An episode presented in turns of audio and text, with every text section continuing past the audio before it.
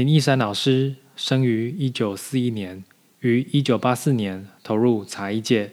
从此以发展中华茶道文化为毕生之志，以做个快乐的修行者为志趣，经常举办茶文化讲座、茶道示范，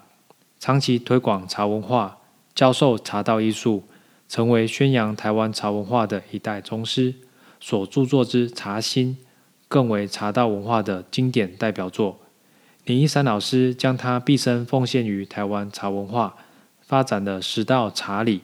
文化馆目前就以儒家茶礼、四序茶会、东方美人颂来做代表介绍。